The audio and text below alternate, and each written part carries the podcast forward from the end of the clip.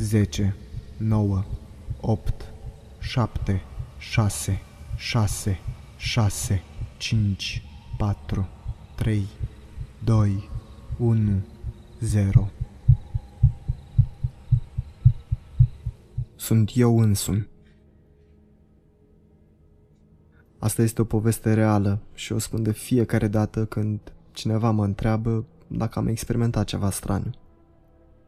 Așa că, soția mea și cu mine ne-am mutat în casa părintească atunci când unchiul meu a murit pe neașteptate în anul 2013. Ei au trebuit să se mute cu bunica mea, să aibă grijă de ea, așa că eu am intrat în posesia casei părintești. Casa este bătrânească, mâncarea acea gaură plină cu apă în pivniță pare a fi o fântână, o adăpătoare, sincer, nu știu, nu știu, nu știu.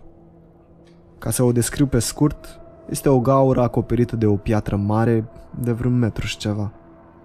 Acest lucru este important pentru că atunci când am chemat preotul să binecuvânteze din nou casa, ne-a spus că spiritele cu treiere de-a lungul căilor navigabile. Nu știu ce a vrut să spună cu asta, dar din această cauză, de fiecare dată când ne binecuvântăm casa, totul este calm pentru câteva luni, până când încep să devină din nou ciudate. În fine. Ne-am mutat în casă și era plăcut. Totul era calm, iar soția mea, logodnică pe vremea aceea, și cu mine, eram fericiți că nu mai locuim în casă surioarei mele. După ce soția mea a devenit gravidă, lucrurile au început să iau o întorsătură ciudată. Papucii nu mai erau la locul lor, parcă se băgau în pământ, chiar dacă ea se descălța în același loc, cum face orice om normal atunci când vine de la muncă sau din oraș. Într-o zi, când a avut niște treabă în pod, a auzit o femeie cum a întrebat-o Acela este copilul meu? Mi-a spus că Femeia era cu adevărat confuză. Părea că nu știa dacă copilul nenăscut din pântecul meu era chiar al ei. lucrurile au continuat să devină din ce în ce mai ciudate, până într-o noapte când eram pe punctul să închid luminile și să mă bag în pat. Când am văzut o formă neagră pe partea de pat a soției. Era neagră ca smoala și complet solidă. Înainte să realizez la ce mă uitam, mâna mea a alnecat și am închis lumina, iar exact în acel moment, soția mea a început să vorbească în franceză. Din timp ce amândoi am studiat franceza în liceu și facultate, am dedus că a spus Je suis moi. care înseamnă Sunt eu însumi.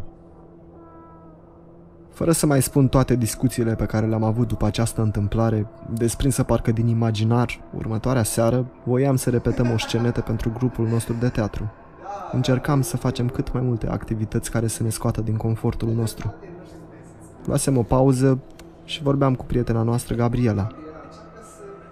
În timp ce vorbeam cu ea despre multe lucruri mărunte, am observat că este foarte distrasă de ceva.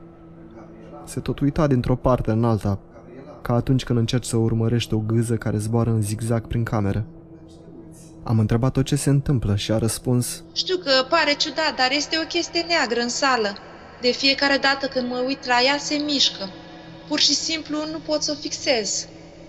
Ne-am speriat și am spus povestea noastră. Am plecat din sala de repetiții și am sunat un preot să vină să ne binecuvânteze din nou casa. În timp ce binecuvânta casa, s-a oprit și se uita atent la o cruce prinsă de un perete, iar după binecuvântare ne-a întrebat de ea.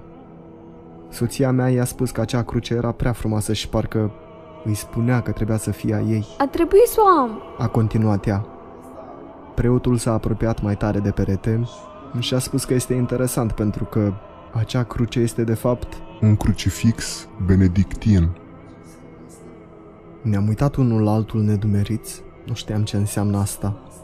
Iar el a continuat să ne explice că un crucifix benedictin este folosit la exorcizări. Este foarte interesant că acest crucifix ți-a spus că trebuie să-l ai. Puls 0